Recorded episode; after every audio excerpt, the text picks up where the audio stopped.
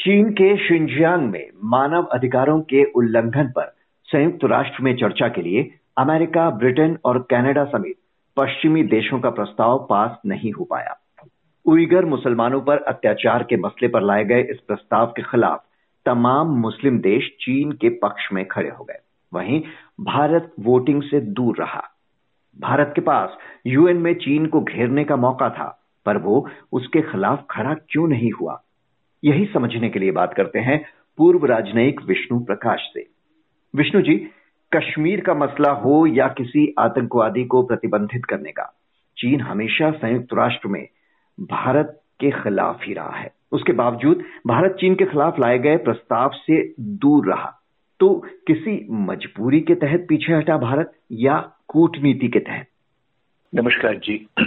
इसमें थोड़ा सा गंभीरता से सोचने वाली बात है कि क्या चीन ने जो भी मानव जो कथातीत मानव अधिकार उल्लंघन है किए हैं वो क्या उन्होंने इस, इसी साल किए हैं 2022 में क्या हम्म। चीन पहले दूध का धुला हुआ था हम्म। क्या जो देश पश्चिमी देश हैं उन उन्होंने एकदम से महसूस किया कि 2022 में ये सब कुछ हुआ है क्या तियाननमेन स्क्वायर उन्नीस उनासी में उनानवे में जब इतने लोगों की हत्या हुई या जो चीन हर साल जो कैदी हैं उनका कहते हैं कि उन, उनके ऑर्गन निकालता है या इकोनॉमिक ऑफेंसेस पे आर्थिक अपराध पे लोगों को फांसी देता है तो क्या वो नहीं था सब कुछ क्या जो पश्चिमी देश हैं वो दूध के धुले हुए हैं हम्म। तो ये जो है इसमें आ, हकीकत ये है कि इसमें मानव अधिकार से कुछ लेना देना नहीं है पश्चिमी देशों को। ये सुविधाजनक राजनीति है सिर्फ़। और ये जब इनको मन होता है तो ये मानवाधिकार का उल्लंघन दिख जाता है क्योंकि हम्म। आजकल इनके साथ इनके चीन के साथ रिश्ते थोड़े खराब हैं। जब इनको सुविधा होती है तब सब कुछ ठीक हो जाता है। मैं इस पर थोड़ा सा और टिप्पणी करना चाहूँ। हम्म। पाकिस्तान से जो आतंकवाद है वो पचास चालीस साल से चल रहा है। हम दुहाई दे रहे हैं कि आतंकवाद है। क्या किया इन्होंने? कुछ नहीं किया। जब आ, ये जो वॉर ऑन टेरर शुरू किया नौ नौ नौ से ग्यारह सितंबर के बाद जो कि बहुत ही आ, बहुत ही बुरी घटना थी जब हुई जिसकी हम खड़े शब्दों में निंदा करते हैं जब ग्यारह नौ ग्यारह का कांड हुआ। तो उसके बाद जो वॉरन टेरर हुआ जो आतंकवाद के खिलाफ जंग हुई उसने आतंकवाद क्या था साहब विदेशों के के लिए? विदेशों के लिए आतंकवाद था तालिबान का आतंकवाद उनका था अलकायदा का आतंकवाद हम्म। उनका था आइसिस का आतंकवाद। पाकिस्तान से आतंकवाद की बात? सब पाकिस्तान से तो आतंकवाद कोई है ही नहीं हम उसकी बात नहीं करेंगे। तो मेरा कहने का ये मतलब है कि अगर आतंकवाद की बात है या मानवाधिकार का उल्लंघन है तो आपने चीन को यूएन ह्यूमन राइट्स कमीशन में लाने आने क्यों दिया हम्म। रशिया में आने क्यों दिया तो ये सब राजनीतिक खेल है और हम इस खेल का हिस्सा नहीं बनना चाहते क्योंकि पश्चिमी ताकतें समझती हैं कि जब उनका मन होगा तब जो बाकी देश हैं। दक्षिण के देश हैं जो कि डेवलपिंग कंट्रीज़ हैं प्रगतिशील देश हैं उनको खिलाफ ये लोग बैठ के और न्याय अधीश बन जाएँगे। तो वो हमको गवारा नहीं। जी बिल्कुल। हमने इस, इसलिए हमने ऐसे खेलों से जो है दूर रहे। हमने कहा कि हम इसके भागीदार नहीं बने। बिल्कुल। चीन की मदद करने के आरोप में भारत ने अपनी पुरानी नीति का हवाला देते हुए कहा है कि वो संयुक्त राष्ट्र मानवाधिकार परिषद को किसी देश को निशाना बनाए जाने का मंच नहीं बनने देना चाहता। इस एक लाइन में छिपा संदेश किसके लिए है?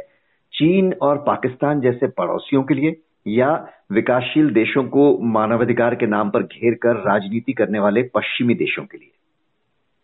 देखिए साहब जीसस क्राइस्ट ईसा मसीह ने कहा था और बहुत ही बहुत उन वो तो देवता थे तो उन्होंने कहा था कि जो निष्पाप है वही पहला पत्थर मारे।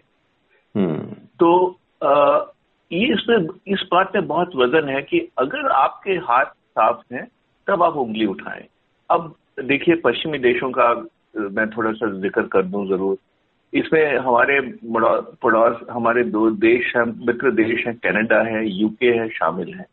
अच्छा अब खालिस्तान के जो आतंकवादी तत्व हैं वो कनाडा में है। हम्म। और उनके खिलाफ क्या करते हैं साहब ये वो कुछ नहीं करते क्योंकि उनको उनका मानव अधिकार है उनको कि भारत के खिलाफ बात करें। जो जो लोगों जब हमारा जहाज़ उन्नीस सौ पचासी में एयर इंडिया का उड़ अगवा करके इसमें इसमें विस्फोटक इन्होंने लगा दिए थे 320 लोग मर गए थे तो क्या हुआ? कुछ नहीं हुआ। जब तो और अभी भी इंग्लैंड में भी यही हो रहा है। इंग्लैंड में जो अलग देशों से जो अपराधी हैं उनको शरण दी जाती है। क्योंकि वो क्यों देते हैं? क्योंकि इंग्लैंड है वो कर सकता है। जब ये आतंकवाद के खिलाफ 20 साल की लड़ाई थी कितने निर्दोष अफगानी मर गए। क्यों मर हम्म। गए? वो तो वो तो इसलिए मर गए क्योंकि लड़ाई थी तो मर गए। तो दिक्कत यह है कि ये दोहरा मापदंड है। अगर मैं ताकतवर हूँ तो मैं कुछ नहीं करता हूँ। और अगर आप गरीब, आप ताकतवर नहीं हो तो आपका दोष है। तो ये दोहरा मापदंड है और ये दोहरा मापदंड हमको गवारा नहीं है। और इसलिए हमको इसमें शामिल नहीं होना है, क्योंकि ये महज एक दिखावा है, खेल है। और तभी हमने किसी भी ऐसे खेल में हम हिस्सा नहीं लेते हैं, क्योंकि ये खेल सिर्फ़ इस, इसलिए खेला जाता है कि जो ताकतवर देश हैं खेल सकते हैं और आप खुद नहीं, नहीं देखते अपना खुद का रवैया नहीं देखते बाकी देशों की तरफ़ खिलाफ उंगली उठाते हैं। एक चीज़ और जैसे कहना चाहूँगा एक संस्था है जिसका नाम है फ्रीडम हाउस हम्म। और फ्रीडम हाउस अमेरिकी संस्था है और वो हर साल टिप्पणी करती है कि कौन प्रजातंत्र देश है कौन नहीं है।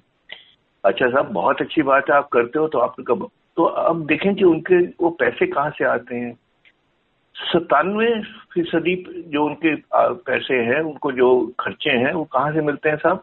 वो अमेरिका के विदेश मंत्रालय से मिलते हैं। अमेरिका के विदेश मंत्रालय से उनको सारी फाइनेंसेस मिलती हैं और दुनिया को बताते हैं कि दुनिया में क्या क्या कमियाँ हैं। हाँ पर अमेरिका में कोई कमी नहीं। तो हम्म। ये पैसे का खेल है राजनीति का खेल है और ये बड़े देशों का खेल है। तो इसलिए हम इसमें शामिल नहीं होते। जी तो ये तो हुई पश्चिमी देशों की राजनीतिक जो है उसका हम कठपुतली नहीं बनना चाहते लेकिन चीन के संदर्भ में अगर बात करें भारत ने चीन को शर्मसार होने से बचाते हुए जब इतना स्पष्ट संदेश दे दिया है तो क्या चीन इसे समझेगा? क्या उससे उम्मीद की जा सकती है कि यूएन में भारत विरोधी ऐसे किसी प्रस्ताव पर वो हमारा साथ दे? देखिए चीन कभी भी हमने चीन के, के लिए कोई मदद नहीं की है। बिल्कुल कतई चीन को मदद नहीं की है। हमने एक प्रिंसिपल के, के के लिए किया सिद्धांत के लिए किए है। चीन भारत के खिलाफ ये कोई दोबारा कदम ना उठाए इसमें मुझे बिल्कुल नहीं लगता है। चीन अपने कुकर्मों पे जो उसकी गतिविधियाँ हैं भारत को तंग करने में लगा रहेगा। हम्म। जो वो चीन की पॉलिसी है। चीन इस, चीन को के लिए एक ये भी राजनीति है कि उन, वो इस बार उनके खिलाफ जो प्रस्ताव था वो वो खारिज करवा पाए। और चीन तो वही करेगा जो चीन है, जो कम्युनिस्ट पार्टी है चाइना की। अगर उनका आप इतिहास देखें तो वो एक बड़ा एक्सपेंशनिस्ट देश, मुल्क है, बड़ा अग्रेसिव है। उन्होंने पिछले उन्नीस सौ उनचास से जब से वो सत्ता में आए हैं तो अंदरूनी भी और बाहरी भी उन्होंने हरेक देश के साथ, अपने लोगों के साथ ही बहुत बल का प्रयोग किया है, कोर्शन की है तो वो नहीं हटने वाले। और वो वो करेंगे जो उनके लिए ठीक है, क्योंकि वो उनका प्रवृत्ति है, उनकी पॉलिसीज़ हैं। हम वो करेंगे जो हमारे लिए ठीक है, क्योंकि जाना है। और हमको वो करना है जो हम ठीक समझते हैं पर चीन से आकांक्षा करना अपेक्षा करना हम्म। बिल्कुल ही गलत है क्योंकि वो कुछ भी ऐसा नहीं करेगा जिस अभी तक तो जैसे लगता है जिसे भारत के लिए को तंग करने के लिए हर एक चीज़ चीन कोशिश करेगा ऐसा मुझे मेरा असेसमेंट है चलिए हमने तो अपनी जो पुरानी नीति है उसी को फॉलो किया लेकिन ये जो तमाम इस्लामिक कंट्रीज़ हैं इनकी ऐसी क्या मजबूरी है क्योंकि जो प्रस्ताव आया था, वो कोई जाँच की बात तो कर नहीं रहा कि भाई शिंजियांग में उइकर मुसलमानों पर जो अत्याचार की बातें आ रही हैं, उसकी जाँच की जाए। ये सिर्फ़ एक था कि उस पर चर्चा किया जाए। तो ये उम्मीद भी थी पश्चिमी देशों की चर्चा की बात की जाएगी तो शायद ज़्यादा समर्थन मिले। लेकिन उसके बावजूद, सोमालिया को छोड़ तमाम मुस्लिम देश चीन के खिलाफ खड़े ही नहीं हुए। तो मुसलमानों का ही मसला। उसके बावजूद इस्लामिक देशों की ऐसी क्या मजबूरी है कि वो चीन के खिलाफ इस मुद्दे पर कुछ बोलना नहीं चाहते? इस्लामिक देश को वो देख, देखता है जो देखना चाहते हैं वो सुनता है जो सुनना चाहते हैं जो वो कहते हैं जो कहना चाहते हैं। इनको चीन के में कुछ बुराई नहीं लगती क्योंकि चीन से डरते हैं ये लोग। चीन से इनको पैसा मिलता है। चीन से इनको इन्वेस्टमेंट मिलती है। और ये जानते हैं कि चीन इन एक वह ताक, ताकतवर देश है परमानेंट मेंबर है यूएन सिक्योरिटी काउंसिल का और इनको नुकसान पहुँचा सकता है।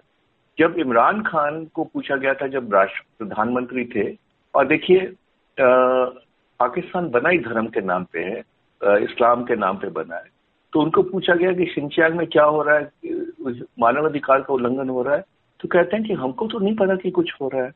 तो ये बहुत भले लोग हैं इनको कुछ दिखाई नहीं देता है।